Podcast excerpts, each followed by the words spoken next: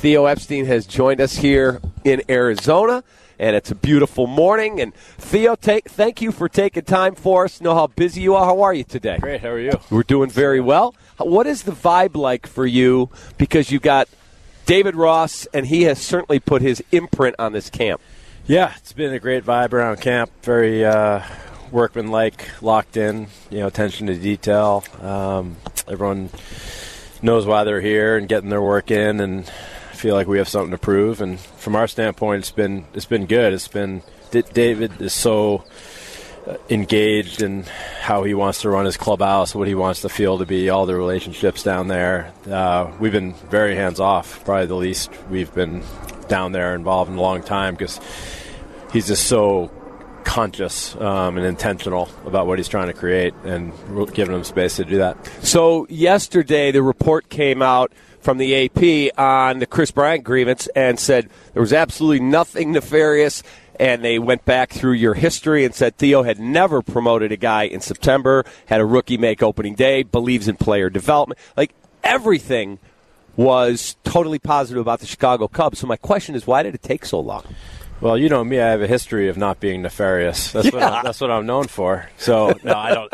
You know, it was just as I said before. It was just it was. Uh, know, it wasn't our grievance, and I completely respect Kris's position. I, I, I want players to stand up for themselves if if they feel or if there's the appearance that they're, um, you know, that there's unfairness. And in this case, it was worth exploring, and, and they did, and it had ramifications for the industry as a whole. But I'm proud of the fact that as they dug into our actions and the way we make our decisions and our track record, that uh, they decided that you know we do everything for baseball reasons, and, and we were also transparent. You know, we didn't try to say, yeah, service time never has anything to do with a decision. It does. It's a service time based salary structure, so we wouldn't be doing our jobs if we weren't aware of service time. Just like we have to be aware of whether a player has options remaining or not options remaining so we can make a good decision. That's the same thing with service time, but it's just one of many factors in player development and baseball reasons come first. So as you look at the last two off seasons, has this been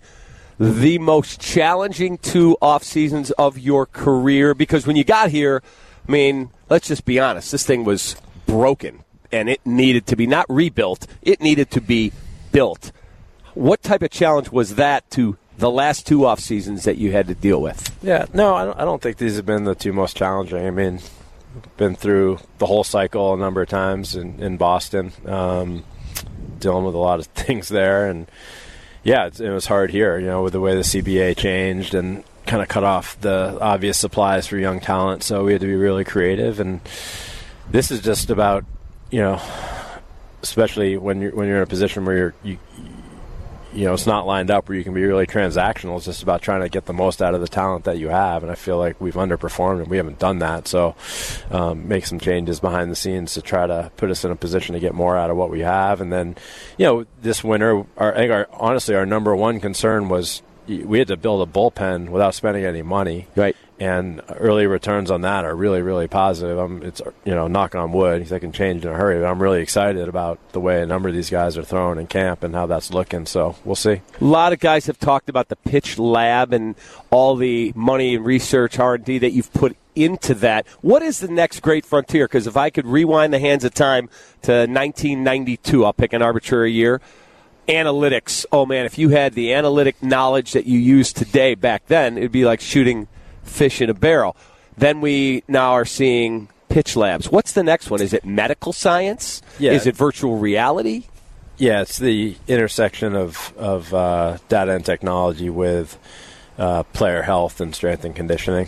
So right now, players are training in a much different way with um, better technology and, and, and driven by the right kind of data to train for certain outcomes, train for certain movements that produce certain outcomes, and that that will also, um, in the long run, they'll train with better information about exactly how to stay healthy. That, that you know, you're just scratching the surface with, with that. But right now, the the training to get your body to move a certain way, understanding your body more and better, and, and, and training it to move a certain way, understanding that those movements produce certain outcomes is is really the next frontier.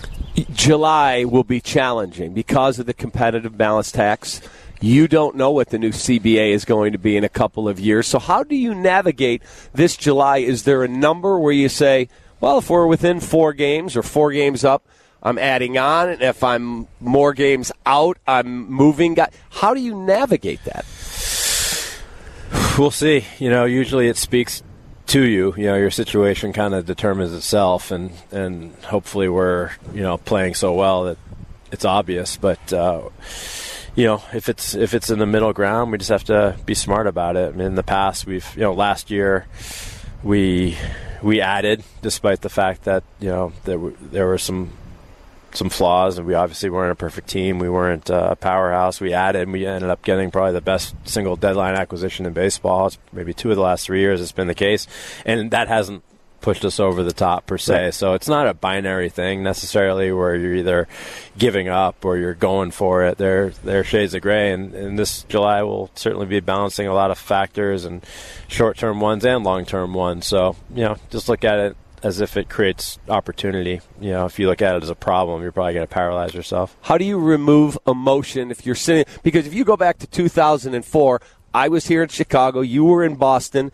and I remember that day on that Saturday afternoon where I was waiting on the trade deadline, and the Cubs get Nomar Garciaparra, and I'm reading from the Boston papers. We just traded the greatest Red Sox in the history of the franchise, and we got who? Orlando Cabrera. And you knew we're going to be better defensively, and I think this team can make a run. And you ended 86 years of madness. How do you remove emotion in July if it's close?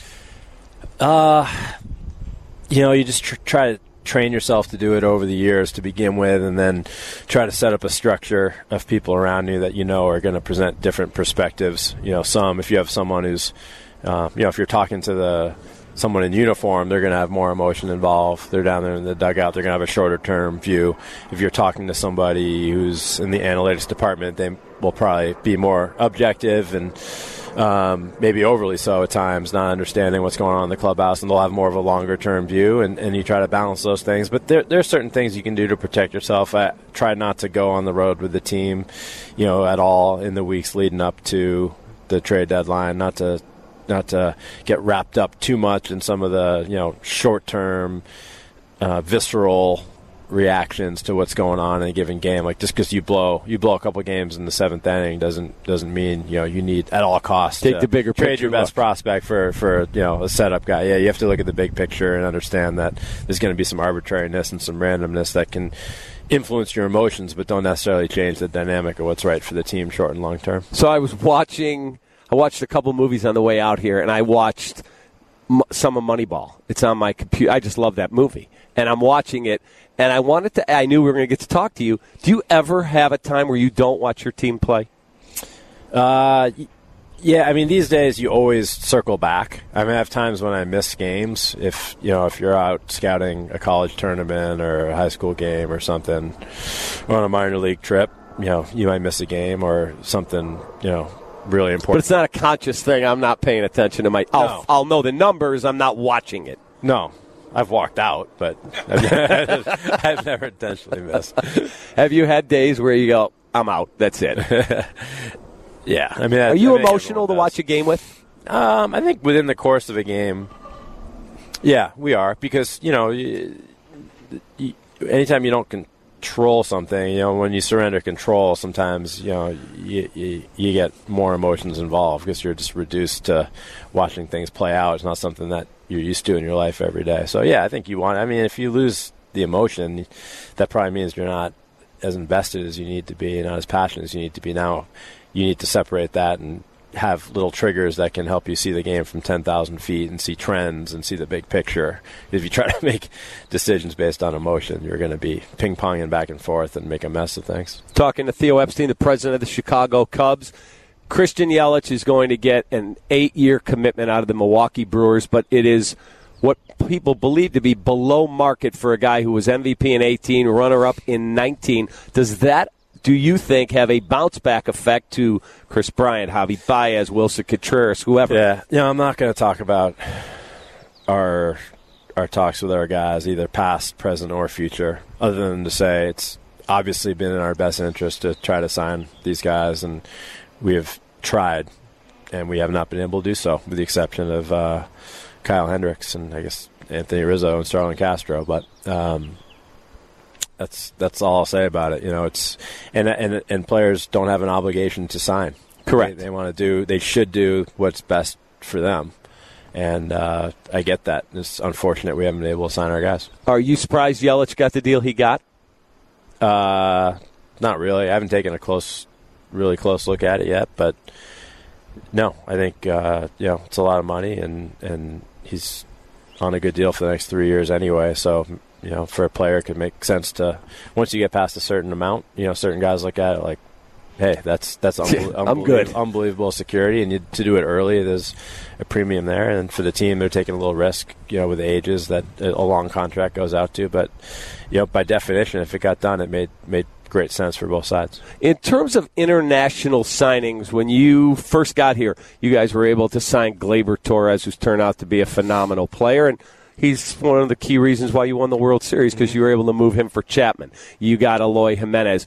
Do you feel like you have not put as much money into international signings, or it's flown more under the radar because the big league team was better? No, we've maxed out every single year. That's an area with a collective bargaining agreement uh, clamped down. So we ran through the loophole the, la- the last year that was just basically allowed uh, for you to exceed the tax and pay a reasonable penalty. We intentionally decided we were the only team that, that really did this. We said let's just go all out. We'll uh, you know we'll sit in the penalty box for a couple years, but we can sign uh, some players that we thought were going to be elite guys that we can, and we actually even said odds are we end up trading these guys to supplement the core that we have to bring in pitching because we have a good position player group and we have Javi Baez and Addison Russell ahead of Gleyber Torres. And Gleyber is you know signed at 16 years old and.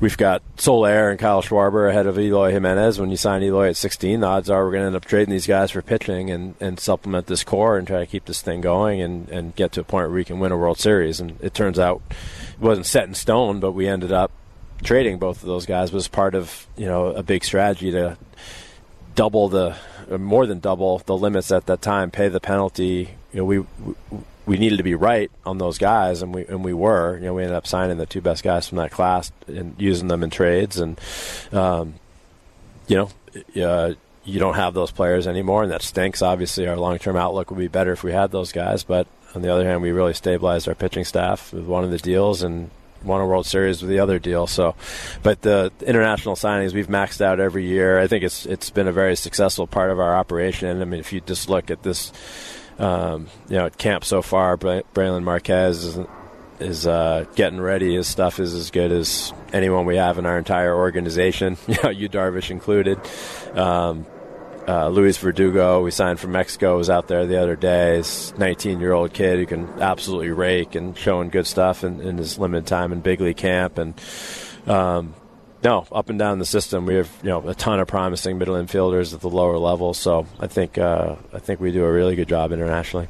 In terms of the other day with Bryant and Rizzo, Kris came out yesterday said that might, other than winning the World Series, might have been the most fun I've ever had in a baseball game. Being mic'd up, and Riz was on. He said, "Okay, I don't know what he's going to throw, so somebody bang for me." And we hear remarks from players all around the sport. Trevor Bauer took them on the other day and said, "I'm throwing a fastball, and I'm throwing a curveball because he said you don't need to cheat. I'll tell you what I'm throwing to you." We're going to see this throughout. How do you, as the president of baseball operations, like Jeff Luhnow lost his job and he said, I didn't know what was going on. Whether he did or didn't is a different story. How do you, Theo Epstein, up in his box on the road, you're not in the dugout. How do you protect that your reputation doesn't get slammed by players cheating? Uh, well, you're responsible um, as a leader for everything that goes on in the organization, so you have to take appropriate steps. We're going to have a compliance meeting towards the end of spring training to make sure everybody knows the rules. As part of my opening speech every year, that uh, we need we're going to win, but we're going to win with integrity. And this year we had a really good example to point to about what happens when you win without integrity. It's not worth anything. You can't be proud of it. And uh, you know, and it's about relationships and staying engaged and making sure you have the right people with the right moral compasses involved, and that and that you're on top of everything that's going on, and that and that you try to set an example. I think, you know, culture is a word that gets thrown thrown around a lot, but really, you know, you look to the leaders in the organization, including the manager and, and, and your most important players and, and general manager, or presidents, ownership, how they conduct themselves sets uh, establishes a set of expectations for people. And if you're willing to look the other way on rules, or you're willing to cheat to get ahead, then everyone's going to do that. And if if you know you place a premium on integrity and fairness, and and still you know competing with everything that you have, but understanding that you know there's a bigger picture involved, and I think that tends to permeate the whole organization. Talking with Theo Epstein, who's the president of baseball operations. The coronavirus is all over the place in the news, and you have a trip coming up to England. You also have, I believe, correct me if I'm wrong, two players that are not in camp because they're from Italy where the virus has struck. How do you handle it organizationally, and what is your thoughts about England? Yeah, you know we're following MLB's lead. They're they're on top of it from an industry standpoint. Um, we're going to have a briefing with our players at some point over the next few days, and, and we have an internal task force with representatives from baseball ops and the business side and um, you know government relations. It's you know just preparing preparing for what we hope will never be you know a series of worst case scenarios, and it probably won't be, but you have to be prepared and make sure and. Um, I think you just you talk to the experts, you use transparency, and um, you know you stay diligent and keep an open mind, knowing that it it, uh, it it's unpredictable. Even experts are saying to prepare for uh, a wide spectrum of possible outcomes. So we need to make sure we're prepared for all of them and transparent with our players and our fans about it. In terms of you mentioned the medical science, and it seems like you spent a lot of time and money overhauling strength and conditioning, medical science within your own organization you're not a doctor. How do you structure that? Do you go to outside people and go give me guidance? How do you structure it so you make the right decisions? Yeah, I think you looked at best practices both within your industry and then outside too. There, you know, different sports are ahead in different areas. You know, soccer, um, I would say, is well behind baseball when it comes to analytics, but is, was well ahead of baseball uh, in terms of uh, scientific um, strength and conditioning and you know they have players who are constantly in motion, so they've been studying. Um, you know they've been able to have like GPS chips in their training vest for for almost a decade now. Been able to study uh, injury prevention that way, and, and, and so they've got more robust strength and conditioning departments than and sports medicine departments, um, high performance departments than we have. So, studying some of the best practices in the world and trying to apply it to baseball. How about in terms of sleep? Do you guys do anything with a sleep coach? Because that's another thing. You got young players, make a lot of money, they play hard. They also want to have a life off the field, and sometimes rest gets compromised.